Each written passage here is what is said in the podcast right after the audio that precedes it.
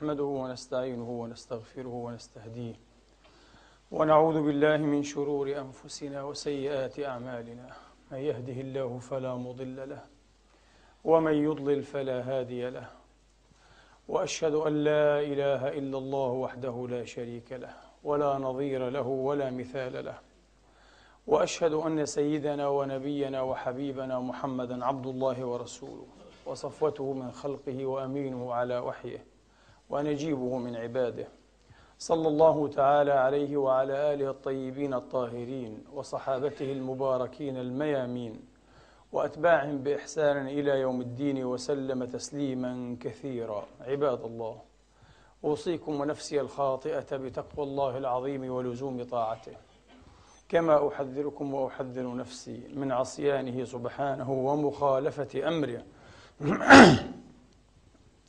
لقوله جل من قائل من عمل صالحا فلنفسه ومن أساء فعليها وما ربك بظلام للعبيد. ثم أما بعد أيها الإخوة المسلمون الأفاضل أيتها الأخوات المسلمات الفاضلات. يقول المولى الجليل سبحانه وتعالى في محكم التنزيل بعد أن أعوذ بالله من الشيطان الرجيم. بسم الله الرحمن الرحيم.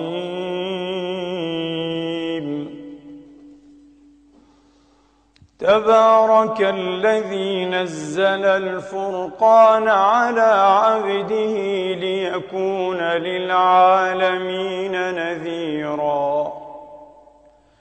الذي له ملك السماوات والأرض ولم يتخذ ولدا ولم يكن له شريك في الملك وخلق كل شيء فقدره تقديرا.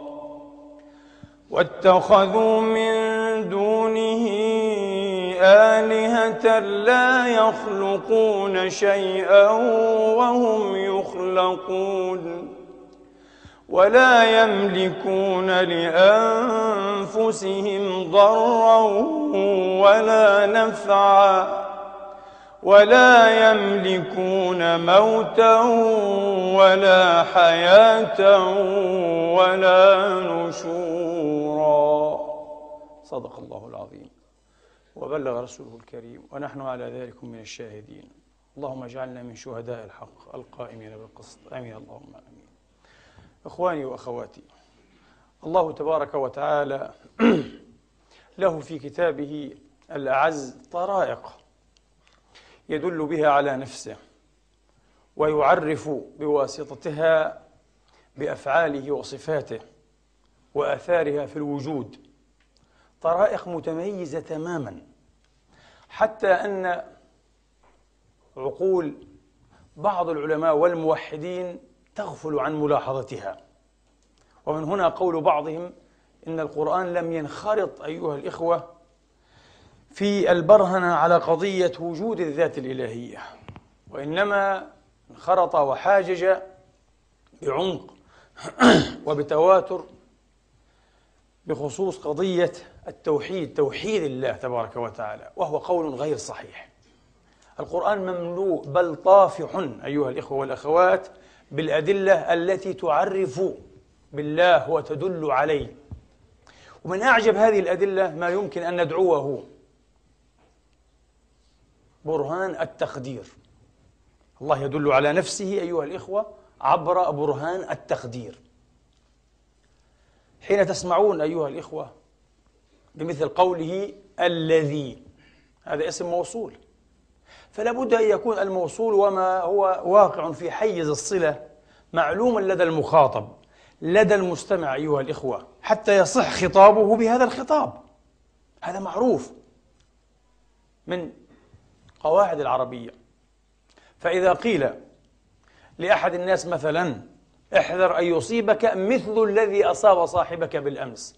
لابد أن يكون الذي أصاب صاحبه بالأمس معلوما لديه وإلا لا ينفع التحذير.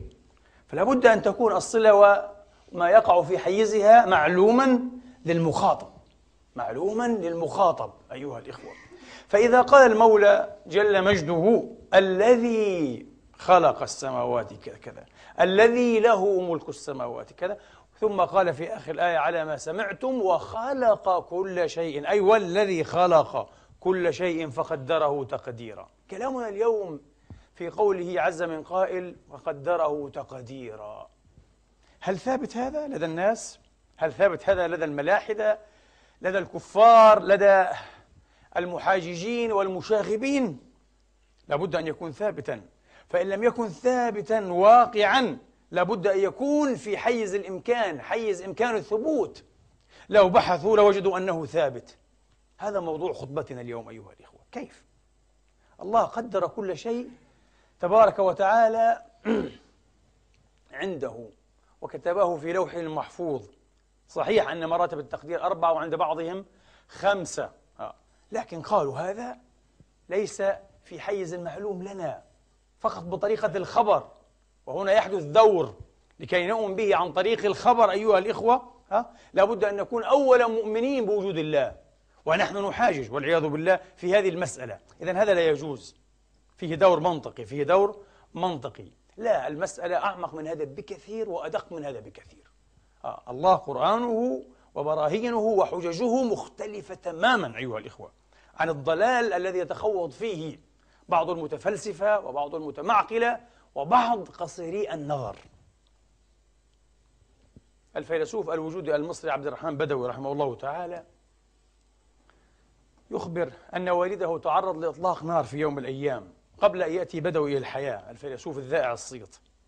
ثم بعد ذلك جاء ابنه عبد الرحمن بدوي الحياة يقول وهكذا ولدت صدفة كان ميلادي صدفة على ما أخبر عنه تلميذه أنيس منصور. الذي ذهب يجاري قال أنا كتبت قبل أستاذي بثلاثين سنة أن مولدي أنا كان صدفة وحكى حكاية لا أحب أن أطول في الوقت قصير جدا في هذه الأيام في هذا الموسم الشتوى أيها الإخوة آه. صدفة نجيب محفوظ رحمه الله الأديب العربي الشهير يكتب على لسان أحد أبطاله بين قوسين أحد حمقاه آه. يقول حياتنا صدفة موتنا صدفة كل شيء صدفة لا معنى لا هدف لشيء مسلمون يمررون هذه الأفكار أيها الإخوة. مسلمون يمررون أمثال هذه الأفكار التي أقل ما يمكن أن نعلق به عليها أنها أفكار مستهترة ومستخفة ليست جادة. الذي يكتب هذا الكلام ويعتقده إنسان مستخف بعقل نفسه مستخف سفه نفسه إلا من سفه نفسه. هو سفه عقله ونفسه وأيضا مستخف بعقول من يقرؤون له ومن يسمعون خطه هذا استخفاف. خطبة اليوم ستبرهن لكم أن هذا استخفاف حقيقي ليس أقل من أن ينعت بأنه استخفاف واستهتار بالعقل أيها الإخوة وبالبحث وبنزاهة أه؟ الاستقصاء العلمي الموضوعي المسألة أعقد من هذا بكثير لكنها واضحة لمن أراد أيها الإخوة أن يراها كذلك وإنها لكذلك ليس هناك شيء اسمه صدفة ومصادفات ميلاد أو موت أو نجاح أو رسوب أو فشل أو نصر أو هزيمة أو سعادة أو شقاء أو حظ أو زوال الحظ بطريق الصدفة والاتفاق. غير صحيح. اسم ومصطلح الصدفة مؤشر إندكس أيها الإخوة مؤشر لجهلنا.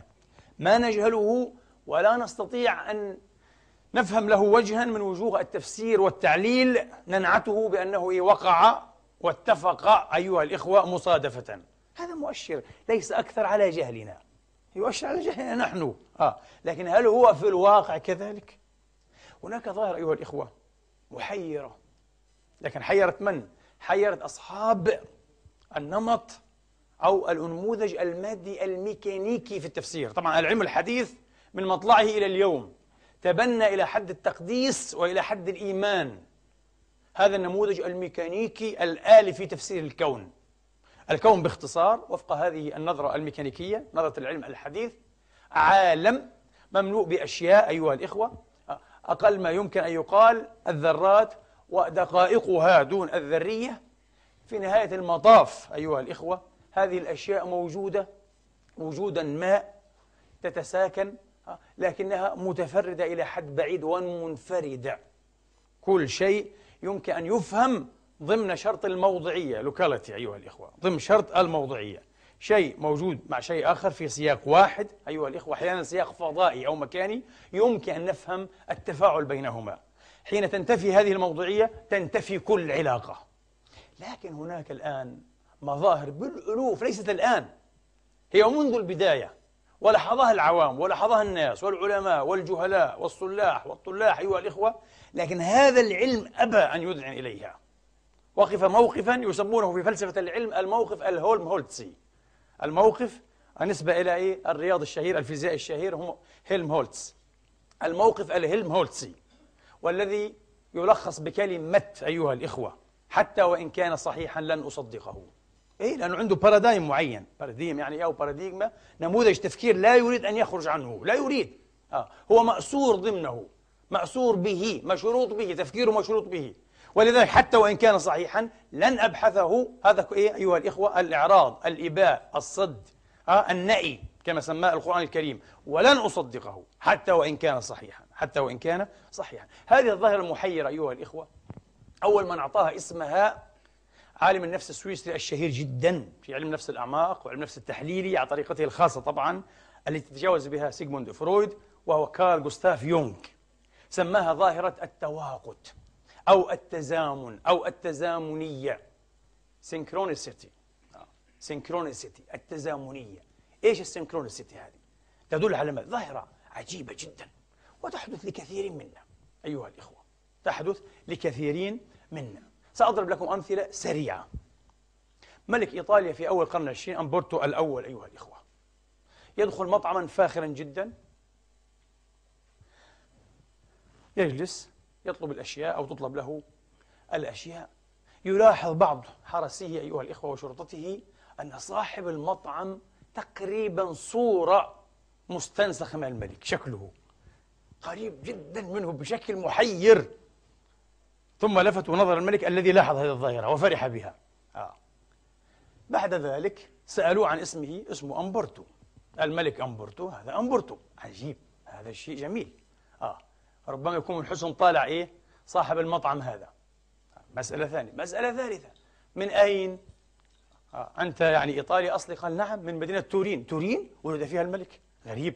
متى ولد في يوم كذا. نفس يوم ميلاد الملك. شيء عجيب. محير جدا. قصة مشهورة هذه. ذكرها علماء الباراسيكولوجي وعلماء إيه؟ نفس الأعماق إلى آخره. مكتوبة كحالة دراسية. ثم بعد ذلك أيها الإخوة سألوه عن دقائق حياته متزوج أو أعزب؟ قال متزوج. ما اسم زوجتك؟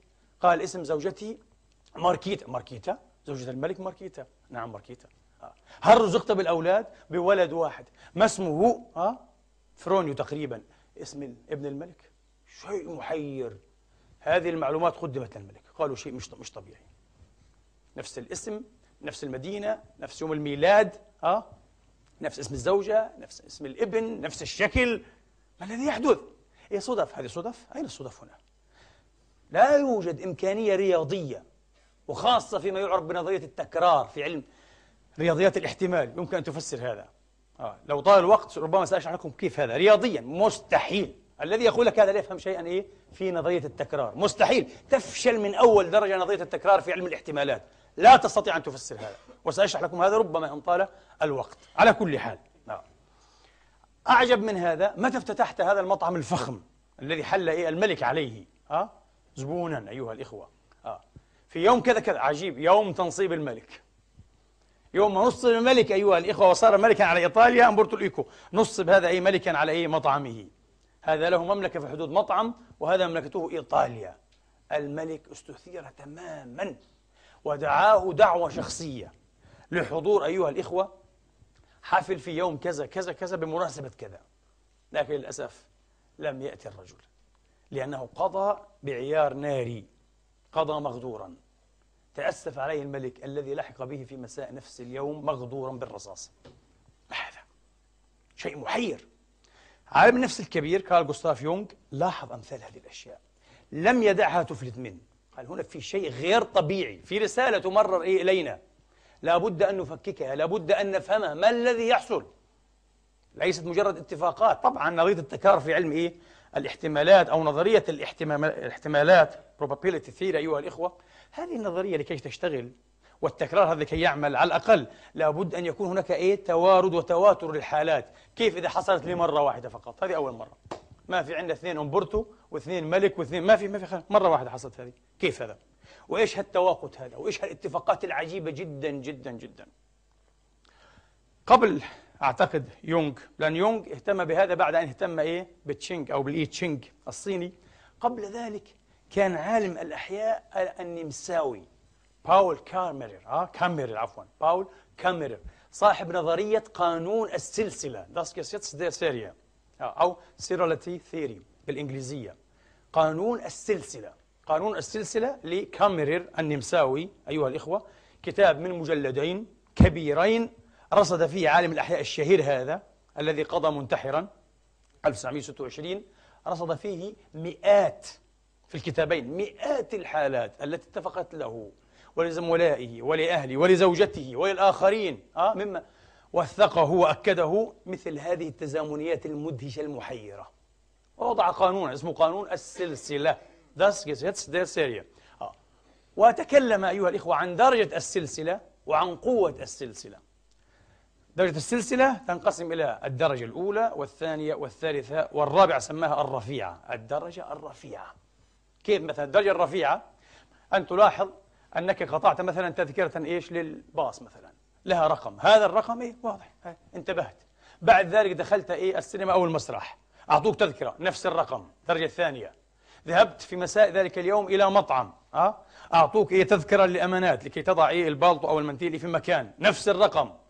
بعد ذلك ختمت إيه بدعوة من زميل زميلك الذي تعرفت عليه في المطعم لأول مرة فإذا به يسكن في شقة في شارع كذا بنفس الرقم. هذه سلسلة من الدرجة الرابعة يقول باول كاميرير. شيء غريب. هذا ليس اتفاقا لابد أن يفسر. هو حاول أن يفسره الوقت ضيق عن عرض نظرية كاميرير. على كل حال هي نظرية أيضا مادية حاول أن يفسر ذلك ماديا. ألبرت أينشتاين قرأ عمل كاميرير وعلق قائلا عمل مثير ذو أصالة. لا يمكن بأي معنى يعني على الإطلاق by one means يعني أه أن يدعى absurd أو بلا معنى أو عبثي. لا ليس عبثيا. ألبرت أينشتاين صاحب النسبية. قال هذا العمل عمل جاد وأصيل ومثير. قال مثير قال وفيه أصالة وليس عبثيا. مش أبسرد يعني. لا ليس أي عملا عبثيا. عمل عنده منطقه الخاص لكن لابد أن نفهم هذا المنطق. ما هو هذا المنطق؟ هل أفلح هؤلاء أن يفهموه؟ هذا الموضوع طويل. يمكن من شاء وأنا أنصح أن يتوسع أن يدخل على الأمازون ويكتب إيه كلمة مثلا إيه التزامن أو التزامنية. ستأتي عشرة الكتب ليأخذها ليطالعها سوف يتعلم الكثير حول هذا الموضوع المثير جدا. أو تحت حتى مصطلح إيه coincidence التوافقية. نفس الشيء هناك بعض مسمينها التوافقية coincidence آه أو synchronicity هذا أو هذا. طيب. أيها الإخوة قوة السلسلة ما هي؟ قوة السلسلة عدد العوامل التي تتواقت زمنيا. في نفس الوقت هذا يعطيها قوة. أما الدرجة عدد المشابهات كما رأينا. القوة أه؟ بحسب عامل إيه التزامن المؤقتة. تأخذ السلسلة إيه؟ قوتها. فلا بد بحث دائما إيه؟ درجة السلسلة وقوة السلسلة. هذه الاتفاقيات أيها الإخوة أو التزامنيات كثيرة جدا في التراث العالمي. طبعا كل واحد الآن سوف يحك رأسه يقول وقع لي من هذا المئات. طبعا وأنا أقول لكم الألوف. آه. الألوف. وتختلف هذه الأشياء بحسب اهتمام الإنسان. أنا رجل مثلا طالب علم يحدث لي هذا في مجال العلم والفكر. ألوف المرات عبر حياتي. أتحدث عن نفسي العبد الفقير. ألوف المرات وبشكل محير. وأنا عندي تفسير هذا القدر. كل ميسر لما خلق له. آه. عدت يوما من رحلة الحج. وجلست هكذا في مكتبتي. بها يعني ألوف الكتب المكتبة واخترت منها حوالي 60 70 كتابا إلى جانبي. آه أبحث في موضوعات شتى. في الحقيقة كانت موضوعات زهدية تصوفية. لا علاقة لها لا بالاقتصاد ولا بالتجارة. آه زوجتي تفتح التلفاز آه على برنامج اقتصادي. تقول لي ما ما معنى هذا المصطلح؟ السلم. أتناول كتابا من التي تحيط بي مباشرة. أفتح أقول لها هذا هو السلام قالت عجيب. وأنا لا علاقة لي بالاقتصاد الآن. ثم يتحدث المتحدث الأستاذ الفاضل عن عن قانون العوائد المتناقصة في الاقتصاد. تقول لي ما العوائد المتناقصة؟ أخذ كتابا آخر على جنبي دون أن أتحرك. آه وأنا أقرأ في كتاب آه في التصوف أقول لها هذا العوائد المتناقصة. ثم يأتي سؤال ثالث والكتاب أيضا لجانب كتاب آخر أقول لها هذا هو الجواب. ثم ننخرط نحن الاثنان في البكاء. في شيء غير طبيعي بيحصل. هذا حصل معي آلاف المرات في حياتي. آلاف المرات. قبل أن آتي مرة إلى خطبة جمعة وكانت على الإمام بدر الدين الحسني قدس الله سره ولست أنساها خلاص هذه حادثة في حياتي. وتهيأت كذا وكدت أفتح باب الدار لكي أخرج. شيء يخاطبني يقول لي عد حقق مسألة كذا كذا ستسأل عنها بعد الصلاة. ذهبت مباشرة ليس عندي وقت.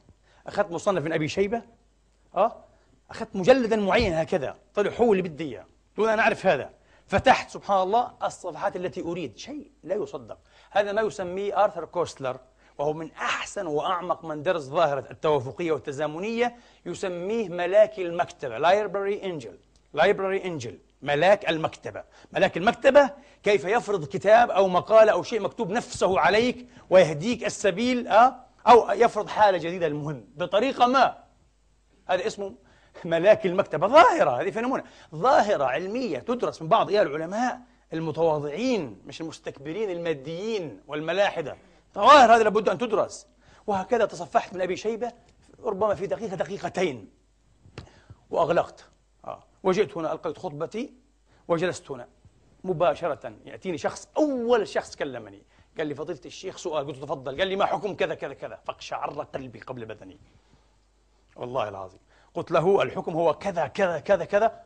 فاندهش واندهش الحاضرون مستحيل ما في إنسان عنده مثل هذا الحفظ ولا أنا عندي هذا الحفظ لكن أنا قرأت ربما أي عشرين أثرا حفظتها مباشرة حين قرأتها وجئت وصببتها إيه في أذني في إنسان ما في عالم على وجه الأرض يحفظ هذا الحفظ تسأله مسألة هكذا يأتيك عفو الخاطر بآثار كثيرة آه أنا في الحقيقة قرأت ذلك قبل أي ساعتين ربما قبل أن أخرج هي. ما هذا؟ أي اتفاق هنا؟ ما هي القوة التي أملت علي هذا؟ والتي ألهمتني هذا؟ ما هي القوة؟ إسحاق بن راهوية آه الآن سأخلط بين الشرق والغرب. الأمثلة كثيرة جدا. إسحاق بن راهوية أيها الإخوة بعد أن خرج أحمد بن حنبل من محنته آه وحكم عليه بملازمة بيته آه يأتي من بلاده أيها الإخوة إلى بغداد لكي يزور الإمام أحمد لكنه لا يعرف أين يسكن أحمد يعرف أنه في بغداد. تخيلوا بغداد؟ بغداد على فكرة في أيام أحمد كان يسكنها مليونان من البشر. هذا غير موجود في المدن العالمية كان في ذلك الوقت. آه يعني لندن ربما كان يسكنها 250 ألف فقط. بغداد 2 مليون. حضارة وعلم تقدم حقيقي. 2 مليون آه أكثر من فيينا.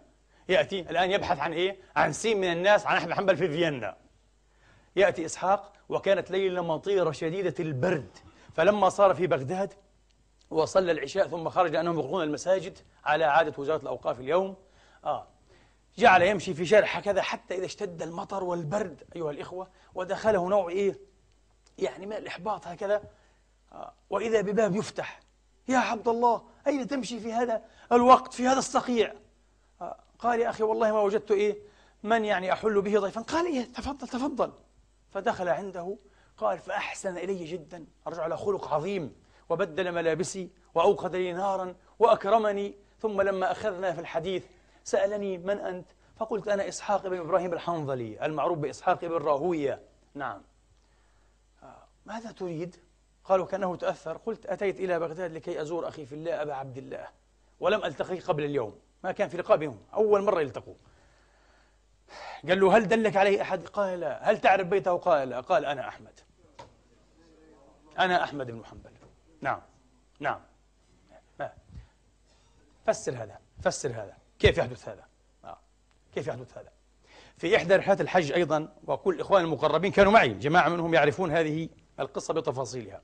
كنت في المدينة المنورة جالسا أيها الإخوة وجهي إلى الحائط الشريف أقرأ في كتاب الله.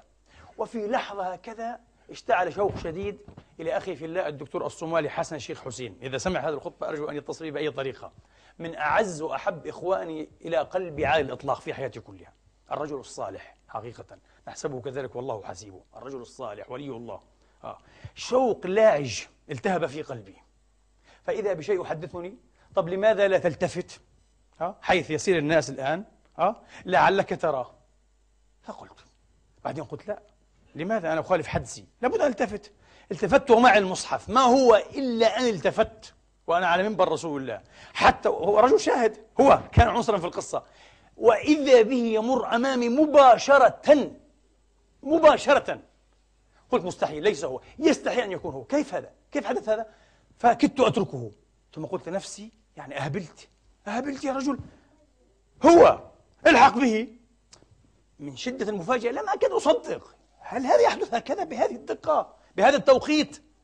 فلحقت به ربطت على كتفه. قلت إن كان هو تعارفنا وإن لم يكن هو اعتذرت من الرجل. أخ مسلم برضه في مدينة رسول الله في حرم رسول الله. آه فإذا به يلتفت شيخي وأنا أخذ في البكاء. جلسنا وتبادلنا الحديث أيها الإخوة. آه وبعد ذلك شيء ما صدنا عن أن نأخذ عناوين بعضنا البعض في مكة. قلنا الذي جمعنا بهذه الطريقة هنا لن يخلينا من اجتماع آخر في مكة إن شاء الله. ولم نأخذ العناوين. كنت مع جماعة من إخواني ربما الآن منهم هنا ستة أو سبعة. موجودين في هذا المسجد. وأحدثهم عن الشيخ حسن وعن فضائله وعن صلاحه بعد صلاة المغرب في الحرم المكي الشريف. قالوا والله هاي وانس بهز رأسه كان معنا طبعا أبو أنس وحسن حنفي. لقد شوقتنا جدا إلى هذا الرجل الصالح. يا ليتنا نلتقي به. قلت الله يجمعنا تبارك وتعالى. وقد يجمع الله الشتيتين بعدما يظنان كل الظن الا تلاقيا آه. لقد جمعنا الله بعد سنين عند رسول الله صلى الله عليه وسلم. آه. وأنا أتكلم هكذا عند الساعة كنا. آه. قلت لهم هذا الشيخ الدكتور حسن أتى. قالوا مش ممكن؟ أتى وهكذا. نعم. وبعد ذلك افترقنا. وقلنا لن إيه؟ لن نتواعد في عرفات أيها الإخوة في عرفات الله كما يقال. آه ولم نتواعد. وبين أنا أيها الإخوة وقد خست بوعدي لإخواني ألا أذهب إلى جبل الرحمة وأن أبقى معهم في السهل. شيء شدني. وذهبت إلى الجبل. أريد أن أقف حيث وقف رسول الله عند الصخرات المفترشات. آه. وذهبت وعلوت في المكان ودعوت الله مع الداعين ورجوت القبول لي ولاخواني ثم إذا بشيء يقول لي آه لو قيض لك أن ترى أخاك الدكتور حسن. فنظرت هكذا وإذا به تحتي مباشرة. فقلت له دكتور قال شيخي. وكانت هذه المرة الثالثة. قولوا لي ثلاث مرات في رحلة واحدة كيف يتفق هذا؟ بين اثنين أو ثلاثة أو أربعة مليون من الحجيج. خاصة البداية في المدينة كانت مدهشة جدا جدا. والله لو تأخرت ربما ثلاث ثواني لما رأيته. لأنه كان يمشي بسرعة. كان عد هكذا لم أره أنا التفت في اللحظة تماما التي ينبغي أن ألتفت فيها أيها الإخوة. طيب. الآن نعود إيه إلى اتفاق آخر هنا من السياق الغربي. بعض العلماء علماء الرياضة حاول إيه أن يبحث عن صلة معينة. وبعدين إيه طبعا هو ابتدع إيه بارامتر معين سوف ترونه. صلة تربط بين القادة العظام في الحرب العالمية الثانية. ستالين من الاتحاد السوفيتي موسوليني من إيطاليا هتلر من ألمانيا تشرشل من المملكة المتحدة روزفلت تبع أمريكا أه؟ تويو رئيس وزراء اليابان هؤلاء. قال طيب هيا نأخذ مثلا سنة ميلاد كل واحد ونجمعها إلى سنة تولي السلطة ونجمع إلى ذلك عدد السنوات التي بقي في السلطة ونجمع أخيرا سنه عند وفاته. وبدأ بهتلر. 1889 1933 11 سنة في السلطة ومات عن 55 سنة. 3888 احسبوها. وافعلوا هذا مع تشرشل. سنة ميلاد مختلفة. سنة تولي سلطة مختلفة. عدد سنوات مختلف. سنه عند أي الوفاة مختلف. والمجموع 3888 موسوليني المجموع 3888 روزفلت 3888 ستالين 3888 تويو 3888 فسروا هذا. مدهش جدا ومحير. ربما هذا اجتهاد مني. ربما الذي أوحى لهذا العالم من علماء الرياضيات ماثماتيكر أن يبحث في هذه المسألة يعني. إيش إيش العلاقات الغريبة هذه؟ في هذه المسألة أيها الإخوة ما يحكى مش يحكى ما كتبه تشرشل نفسه في كتابه أزمات العالم. مكتوب هذا يمكن تقرأوه. عن ذكرياته في حرب البوير. البوير هم طبعا إيه بتعرفوا جنوب أفريقيا لكن من أصول هولندية البيض. وهؤلاء استعمرتهم إيه؟ المملكة المتحدة بريطانيا استعمرتهم. 1806 تقريبا. المهم في 1899 قامت حرب البوير آه بين مملكتي البوير وبين إيه؟ بريطانيا واستمرت 1901 أو 1902 أولها. كان تشرشل مراسلا آه لإحدى إيه؟ الصحف مراسلا عسكريا. وقع في أسر البوير أخذوه مع جماعة اتفق مع جماعة أيها الإخوة آه، على أن يفروا. في اللحظة المناسبة كعوا جميعا ونكصوا وواصل هو وألقى بنفسه من فوق السور ومن من السياج أيها الإخوة وغامر كان يمكن أن يقتل في أي لحظة. آه. وأمامه إلى الحدود البريطانية أكثر من 300 مايل حوالي 550 كيلومتر تقريبا ولا يعرف أين يتجه. وما عندوش أي إمكانية ولا بوصلة ولا أي شيء. آه، فمشى على غير هدى وفي الحقيقة هناك هداية هناك هداية إلهية تهديه لأن لله فيه أمرا وشأنا. هذا أمر الله وكان أمر الله قدرا مقدورا. الله غالب على أمره. مشى على غير هدى راكب تعاسيف. أيها الإخوة يخبط في إيه عمياء كما يقال ويركب متن عشواء إلى أن رأى ضوءا. فقال قد يكون ضوءا من أضواء إيه؟ البوير. وقد يكون إيه؟ لكبانية أو ثكنة إيه؟ إنجليزية. لا أدري قال سأذهب بلدة كانت بلدة وليست طبعا إيه؟ ثكنة. وبعدين ضرب إيه؟ أو قرع إيه؟ أول باب. فخرج فلان الفلاني الذي يعرفه ويحبه جدا.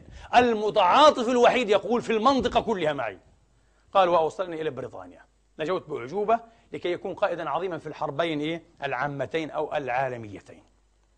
هتلر نفس الشيء كان يحمل البريد العسكري على الجبهات في الحرب العالمية الأولى وهي مهمة خطيرة جدا أنه يتنقل باستمرار. فاحتمال الإصابة إيه أكبر. آه. وفي إحدى المرات أيها الإخوة كان مع قائده وجماعته وكان نائما. فرأى رؤيا. آه. فخرج منها مباشرة وكان في خندق. خرج من خندقه مباشرة إلى العراء. قالوا ماذا فعلت؟ ماذا تعرض نفسك؟ قال رؤيا رأيت رؤيا. استجاب لرؤيته هتلر. آه. خرج فجاءت قذيفة قتل الثلاثة وجرح الجنرال أو القائد جرحا بليغا جدا. تكررت هذه الظاهرة مع هتلر عشرات المرات في حياته حتى صار يعرف بها القدرة على النجاة من الموت. ينجو من أي حدث ينجو. ادخره الله تبارك وتعالى لكي يتواجه مع تشرشل في الحرب العالمية الثانية. أه؟ أكبر خصمين تقريبا. أه؟ هذا نجا وهذا نجا. هناك تخطيط معين أيها الإخوة لأنه 3888 تقول هناك معادلة حاكمة. هناك معادلة ما الأمور لا تجري هكذا على عواهنها. على عواهنها. الشيخ علي الطنطاوي رحمة الله عليه وقدس الله روحه وطيب ثراه. آه. الرجل العالم القاضي الفاضل والأديب النحرير أيها الإخوة. يحكي باختصار قصة كان إيه؟ يعني مساهما فيها. آه. عضوا أيها الإخوة من أعضائها وشخصا من شخوص أنه كان قاضيا لكن سأختصر الوقت ضيق جدا. هذه القصة قصة عائلة ظلموا امرأة بنت ناس أو هادم كريمة بنت إيه؟ كرماء ظلموها وغصبوها مهرها وجهازها بالتزوير والكذب. ثم بعد تسع سنوات أخذوا منها ابنتها باسم إيه؟ انتهاء حق الحضانة. هكذا ظلم شديد جدا جدا. يحدث حادث ويكون القاضي في البداية الشيخ علي الطنطاوي حاضرا يركب سيارته وهذه السيارة التي وقع إيه؟ لها الحادث تسير أمامه بسرعة وتتجاوز. مال عليها صهريج أيها الإخوة. فتدهورت من علن من جبل سحيق دقائق حتى بلغت القرار. قال فوقفنا سياراتنا. لا تقول أوقفنا وقفنا وقفت الشيء وقفت الرجل. وقفنا سياراتنا ووقف الأب ونزلنا فلم نصل القرار إلا بعد ربع ساعة. فإذا بفتاة صغيرة بنت تسع سنوات وامرأة شابة ومعها طفلان صغيران لم يمسسهم سوء لم يخدشوا كما هم. وإذا بالسائق ورجل كبير السن إلى جانبه وامرأتان أيها الإخوة آه كبيرتان في السن أصبحوا عجينة واحدة قال لم أرى أبشع من هذا المنظر في حياتي. البنت الصغيرة هي بنت البنت الكريمة التي ظلمت وأخذت منها غصبا عنها ظلما. المرأة هي زوجة إيه؟ الزوج الظالم وهي امرأة لا علاقة لها بالقضية والطفلان ولداها. أما الظلمة الأربعة فهم الذين صاروا عجينة. فسر لي هذا. فسر لي هذا. سيارة واحدة تقع من حالق من جبل تتدهور أيها الإخوة. أربعة لم يمسهم سوء وأربعة صاروا عجينة. فسر هذا. الإمام المحسن التنوخي رحمة الله عليه في كتابه العظيم الفرج بعد الشدة في خمس مجلدات يروي فيه 492 حكاية واقعية. كتاب متعة أن تقرأه وأن تعلمه إلى أولادك. متعة. حكاية واقعية يرويها بالأسانيد. حدثنا روينا اتفق. كلها حكاية من الواقع. يحكي قصة باختصار أختصرها لكم أيها الإخوة بتصرف يسير جدا. قلعة أيها الإخوة من قلاع الديلم بما وراء النهر أيام الدولة إيه؟ البويهية. آه. العضد والركن طبعا من بني بوي. وكان قد وزر لهم أبو الفضل ابن العميد الكاتب المعروف بالجاحظ الثاني. معروف ابن العميد. واقتصروا على أبي حيان التوحيدي. أبو الفضل ابن العميد الجاحظ الثاني. وزر لهم 26 سنة. وبه تخرج عضد الدولة. به تخرج عضد الدولة. هو أستاذه هو مربيه على كل حال. هذه القرية القلعة عفوا وتقع على رأس جبل في بلاد الديلم. وقعت في يد جماعة من اللصوص السراق الفتاكين الذين لا يرعون في إنسان إلا ولا ذمة. آه، لعلهم كانوا الباطنية. لعلهم كانوا فرق إيه؟ الباطنية. فينزلون منها ينحدرون أيها الإخوة يسرقون يقتلون يعتدون على الأعراض ثم يعودون. فلا تنفع فيهم حيلة. فلا تنفع فيهم حيلة. حاصر أبو الفضل ابن العميد رحمه الله هذه القلعة فترة طويلة. والمعارك بينه وبين إيه؟ وبين سكانها دول وسجال إلى أن أمكن الله من خمسين منهم. أمكن من خمسين منهم. فأخذهم أيها الإخوة وكتفهم جميعا وبدأ يأمر بإلقائهم من أعلى الجبل الذي بنت عليه القلعة. واحدا إثر واحد. طبعا ما يبلغ أحدهم القرار حتى إيه؟ يكون قد قضى قبل مدة. بسبب الضروس يسميها العرب الضروس الضروس الخارج الناتئة من إيه؟ الجبل وحجارته إيه؟ المدببة. طبعا يموت ومكتف من جبل عالي. كان آخر الخمسين يعني تسعة وأربعين تسعة وأربعون قضوا أيها الإخوة. ماتوا بهذه الطريقة يكتفون ثم أي يلقى بهم. رقم خمسين كان شابا صغيرا. حسنا إيه؟ يعني إيه؟ الشكل يعني لعل لحيته لم تبقل صغير 13 14 سنة. لكن جريء فيه جراءة وشجاعة وذكاء. قال الفضل كتفوه. ما في. منهم هذا. فاجر كفار. آه. ليس خيرا منهم. وألقوه. فما بلغ القرار حتى قام أيها الإخوة وقد تقطع حبل كتافه تكتيفه يعني وقام يسعى. ليس به شيء. ولا انجرح ولا أي شيء. فكبر إيه أهل القلعة من الديلم. هؤلاء الباطنية. الله أكبر. وحجب المسلمون. عجيب. كيف هذا؟ هذا صدفة. فقال أبو الفضل علي به أو إلي به. فأتوا به. قال عجبا. كتفوه. قالوا يا أيها الوزير يعني هذا الرجل الله أنجاه لو أنك قال لا والله وحلف فأمسكوا عنه. سكتوا. أمسكوا. قال لا والله. آه لأقتلنه شر قتلك كما إيه فعلت. فكتفوه المرة الثانية ثم إيه دهوروه من إيه من حالق من أعلى الجبل. فسقط أه دقائق. وهو يتحدر. آه. فلما صرف القرار قام وقد انحل حبل كتافه الجديد يسعى أه ويجري ليس به شيء فكبر أهل إيه؟ القلعة أشد من الأول وبكى بعض المسلمين بحضرة الوزير وقالوا هذا له شأن. قال إلي به. قال تعال يا ولد. أه. حدثني عن سرك فيما بينك وبين الله. أكيد أنت من أولياء الله. قال لا والله. سري ماذا؟ أه. ليس عندي سر. إنما كنت غلاما عند أستاذي الذي قتل قبل الساعة. قبل قال يعني ساعة أنت قتلته. هذا أستاذي. يخرجني معه فأخرج. فنقتل. ونسلب وننتهك الأعراض ثم نعود. قال هذا سري. قال ويلك أما صمت؟ هل تصوم؟ قال وهل يعرف أحد منا الصوم؟ يبدو أنهم باطنية زنادقة. غريب هل صليت لله ركعة؟ قال ولا أعرف إيه ما هي الصلاة. يقول بس معنا بس بعرف إيش الصلاة. له ويلك أخبرني عن شيء بينك وبين الله الله نجاك به. فاهم ابن العميد فهمان هذا عالم وأديب كبير هذا الجحظ الثاني. لازم يكون في سر في أمر إلهي هنا. مش أمر مصادفات. ففكر الغلام إيه ساعة يعني إيه دقائق وقال نعم. صحيح. ذات مرة من المرات أتى أستاذ الذي أخبرتك إيه؟ عنه قبل قليل. أتى بأحدهم. إنسان غلبان تاجر. أخذه غصبه ماله ومتاعه ها؟ ثم عذبه شيئا من تعذيب وقال لي انزل به إلى الوادي. فاذبحه ثمة ثم ائتني برأسه. وعجله قال فنزلت لأذبحه. مش أول واحد نذبحه يعني. ناس قتله فنزلت. فجعل الرجل يبكي. ويستحلفني. ويستعطفني. ويقول أنا إيه؟ أب كافر وكاسب لأولاد هن بنات أطفال. ليس لهن كاسب غيري. فسألتك بالله وخوفني قلب الله وذكرني. إلا ما إيه عفوت عني إيه؟ وأطلقتني. فقلت له يقتلني. يقتلني ثم يدركونك فيقتلونك. إيش الفائده بتوع اثنين قال لا. بعد أن تطلقني اعطاني حيل المسكين. بعد أن تطلقني اجلس ساعة. وأنا أعدو. وإن شاء الله يعني إيه؟ لن يدركوني. فإن أدركوني كنت قد برئت من دمي. وإن لم يدركوني اصطنعت إيه يدا يجزيك بها الله يوم القيامة. قال فخلق الله وأوجد الله له في قلبي رحمة. وازددت عليه شفقة. فقلت له ولكن خذ هذا الحجر بعد أن حللت وثاقه وشجني به في رأسي شجات.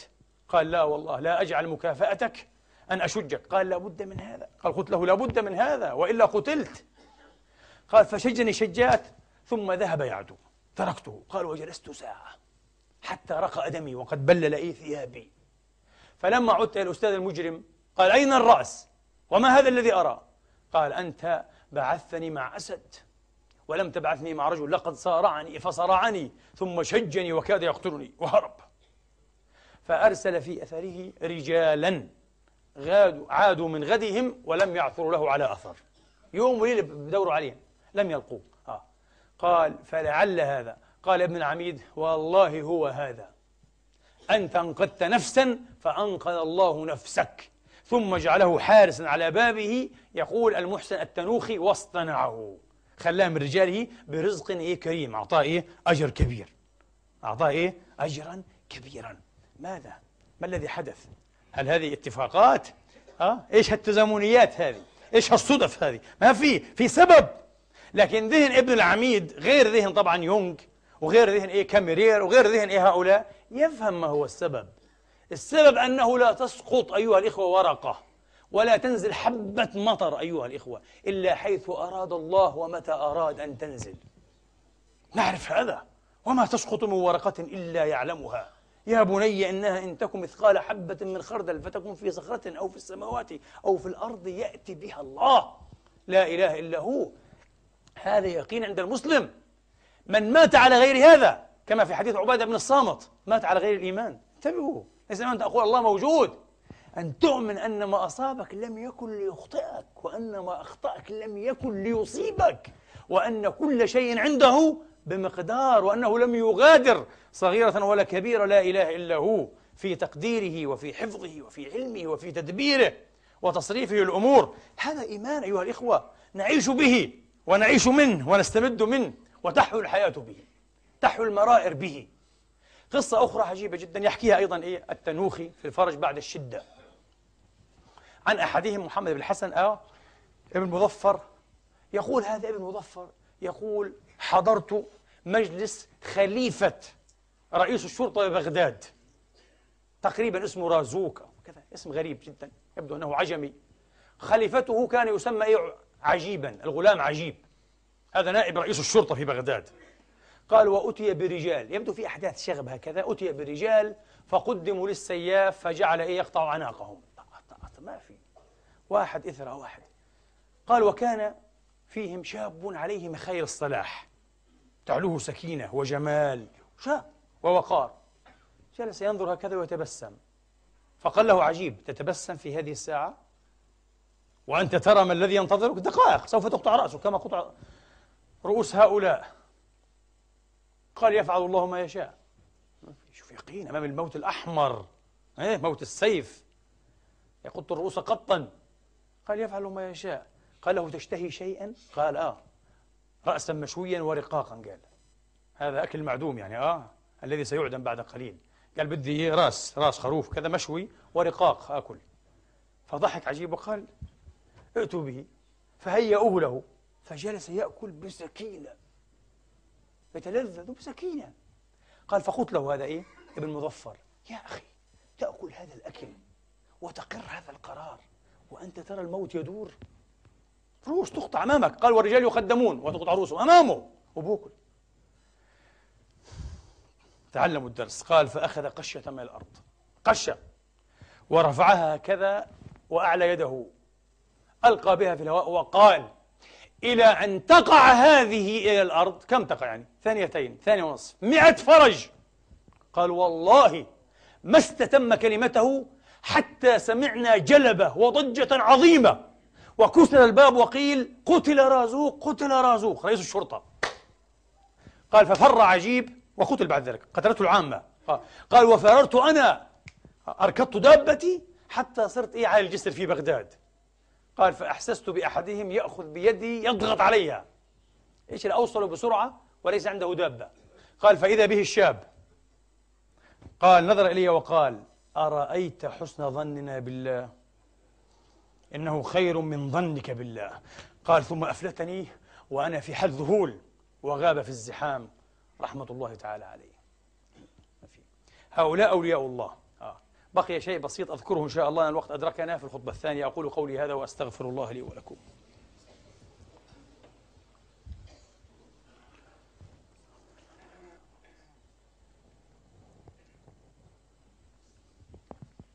الحمد لله. الحمد لله الذي يقبل التوبة عن عباده ويعفو عن السيئات ويعلم ما تفعلون ويستجيب الذين آمنوا وعملوا الصالحات ويزيدهم من فضله والكافرون لهم عذاب شديد. وأشهد أن لا إله إلا الله وحده لا شريك له وأشهد أن سيدنا ونبينا وحبيبنا محمدا عبد الله ورسوله. صلى الله تعالى عليه وعلى آله الطيبين وصحابته الميامين وأتباع بإحسان إلى يوم الدين وسلم تسليما كثيرا. أما بعد إخواني وأخواتي بعيدا عن الصداع الذي أحدثه علماء وفلاسفة ومفكرو الغرب لأنفسهم ولنا. وهم يتوسلون أيها الإخوة وسيلة يفهمون بها هذه الظواهر المعقدة جدا. المعقدة جدا. وذهبوا مذاهب شتى وسلكوا طرائق قددا وفي نظري لم يعودوا بشيء له وزن إلا إلا من عاد منهم بالإشارة إلى غيب الله وإلى القدر. وبعضهم علماء فيزيائيون علماء طبيعة مش باراسيكولوجي وروحانيات مثل فولفغانغ باولي النمساوي مكتشف النيوترينو وصاحب مبدأ الإقصاء في علم إيه؟ الفيزياء الذرية. آه Pauli exclusion principle مبدأ الإقصاء عالم كبير أخذ نوبل سنة 45 حاز على جائزة نوبل هذا الرجل نمساوي من رؤوس النمسا العظام جدا. هذا قال ما فيه قال أصلا الإنسان ليس مخلوقا لكي يعلم كل شيء. ورد على هيلبرت الذي ذكرته ديفيد هيلبرت عالم الرياضة الشهير الألماني البروسي هذا قال إيه؟ آه ينبغي أن نعلم وسوف نعلم. صحيح؟ آه هذا قال لن نعلم. قال له لن نعلم. هناك مسائل أعقد بكثير. إنها مسألة الغيب والشهادة. إنها مسألة فوق كل ذي علم عليم. شعاره لن نعلم. وقال لابد أن نجعل الثالوث الفيزيائي ربوعا. ثالوث الفيزيائي الزمان المكان السببية. قال سأضيف إليه التزامن. والتزامن يعمل تماما ضد السببية. مبدأ ناظم لا سببي. كيف يفسر هذا؟ قال هذا شيء آخر. ديفيد بوم من أكبر علماء ميكانيكا الكم في العالم وهو تلميذ وصديق لأينشتاين مشهور جدا. آه المعروف بمرآة بوم. ديفيد بوم اقرأوا عنه. آه عنده النظام الباطن. Implicate order. آه النظام الباطن أو الضمني. يقول هناك النظام الظاهر وهو الذي تعنى به الفيزياء العادية تدرسه الفيزياء. وهناك النظام الباطن ولا بد أن تعنى به الفيزياء إذا أردت أن تتعمق وأن تفهم. الظاهر آه، والباطن أيها الإخوة لن أشرح لكم لكن اذهبوا واقرأوا عن النظام الباطن عند ديفيد بوم. آه، يريد أن يقول لك الغيب والشهادة يتناسجان يتصاديان من الصدى الإيكو آه يتواشجان يتعالقان يتشاركان يتداخلان يتمازجان يتزاوجان. شغلة عجيبة. وعنده بعد النظام الباطن في باطن الباطن وبعد باطن الباطن فيما هو فوق باطن الباطن. عند ديفيد بوم أحد علماء ميكانيكا الكم. هكذا العلم الصحيح يصل بأصحابه بتواضع أيها الإخوة إلى معرفة أن المسألة أعمق بكثير وأبعد بكثير وأعقد بكثير من الظاهر الذي نعلمه يعلمون ظاهرا من الحياة الدنيا. يعلمون ظاهرا من الحياة الدنيا. لابد أن نفهم هذا جيدا. لكن الآن سأختم بهذه الحكاية أيها الإخوة التي ربما سمع بعضكم وبعضكن بها لكن سنوظفه الآن توظيفا جديدا في فهم هذه الظاهرة المحيرة التوافقية أو التزامنية. تدل هذه الحكاية العجب وإنها لمن أعجب العجب بإطلاق أيها الإخوة. تدل هذه الحكاية على أن المسألة قدر مقدور أمر رباني. ويأذن الله أحيانا في بعض الأحايين لبعض خلقه من أوليائه وأصفيائه. على أن يطلعوا على جزء من خطتها ويخبروا عنها تقريرا للحق وإقرارا لليقين في صدور العارفين. هذه القصة يرويها ولي الله أبو علي أحمد بن محمد الروذاباري قدس الله سره. أحد تلامذة أبي القاسم بن محمد الجنيدي ببغداد والذي خلف مولانا الإمام العارف والعالم القائم بالحق أبا الحسن أيها الإخوة آه، ابن بنان الجمال. صاحب القصة الشهيرة قصة الأسد مع أحمد بن طولون الذي لم يأكله الأسد الذي جوع ثلاثة أيام لكي يأكله. أدخل عليه فإذا بالأسد يتمسح به أيها الإخوة ويعامله وكأن الأسد صار قطا أو كلبا وديعا. وسئل بماذا كنت تفكر؟ سأله ابن طولون ابن طولون الذي قتل آه قيل ثمانين ألفا وقيل ثمانية عشر ألفا بلا إيه؟ بلا سبب. مجرم من مجرمي إيه حكام المسلمين. قال في ماذا كنت تفكر يا شيخ؟ أنت كنت ساكنا رابط الجيش. هل كنت تخاف قال أخاف. قال والله ما حيرني. قال ولا أذهلني على الأسد إلا أنني كنت أفكر في اقتراب وقت صلاة الظهر. آه. وأريد أن أعرف آه فيما لو مستني هذا بلعابه كيف أتطهر في هذا المكان. آه أمام الناس. قال اذهب يا شيخ اذهب. فتركه. الشيخ أبو الحسن آه ابن بنان الجمال قدس الله سره. شيخ مصر إمام المصريين. علما وتقا قصته مشهورة أيها الأخوة على كل حال. يقول أبو علي الرذباري كنت في مجلس شيخنا الجنيد فأتاه كتاب من أحد مشايخ ما وراء النهر ويقول له فيه ولا أذاقك الله طعم نفسك. قال وبحثت عن وجه الله من المعنى فلم إيه؟ فلم أقنع بشيء فانحدرت إلى مصر. لما سمعت من نبأ إيه؟ الإمام أبي الحسن مع الأسد. قلت هذا رجل صالح كبير ربما أسأله عن معنى هذه الجملة فيفسر لي. قال وجئت وذات مرة وأنا بين يديه وزورت في نفسي مقالي لكي أسأله فمنعتني هيبته. وإذا برجل يقول يا إمام لي على فلان دين مئة دينار. آه أنا دائن ولكن أضعت الوثيقة التي فيها فأخشى أن يستزله الشيطان فيجحد. آه فأخشى. فادعوا لي بأن ألقى أن أجد وثيقتي وادعوا الله له بالتثبيت. قال يا أخي أنا شيخ كبير علت سني وأشتهي الحلوى اذهب وأتني برطل منها. قال فتعجبت صوف يطلب الحلوى آه. قال وأتى بعد ساعة قال يا أخي أنا شيخ كبير زاهد في الدنيا مالي والحلوى أطعمها أولادك والوثيقة في يدك قال ماذا؟ فتح فإذا بالورقة التي لفت بها الحلوى هي الوثيقة وثيقة الدين من دله على هذا؟ كيف عرف هذا؟ كيف حصل هذا؟ كيف توافق؟ كيف تزامن؟ لا بد أن نعرف أن الله تبارك وتعالى هو فوق كل شيء ويده في كل شيء ولا يخرج شيء عن ملكه وتصريفه. اللهم عرفنا بك كما عرفت بك عبادك العارفين ودلنا عليك دلالة الصادقين وألحقنا بأوليائك المتقين واحشرنا مع عبادك الصالحين واجعلنا من أئمة الدين والمسلمين. الدين والمسلمين. برحمتك يا أرحم الراحمين.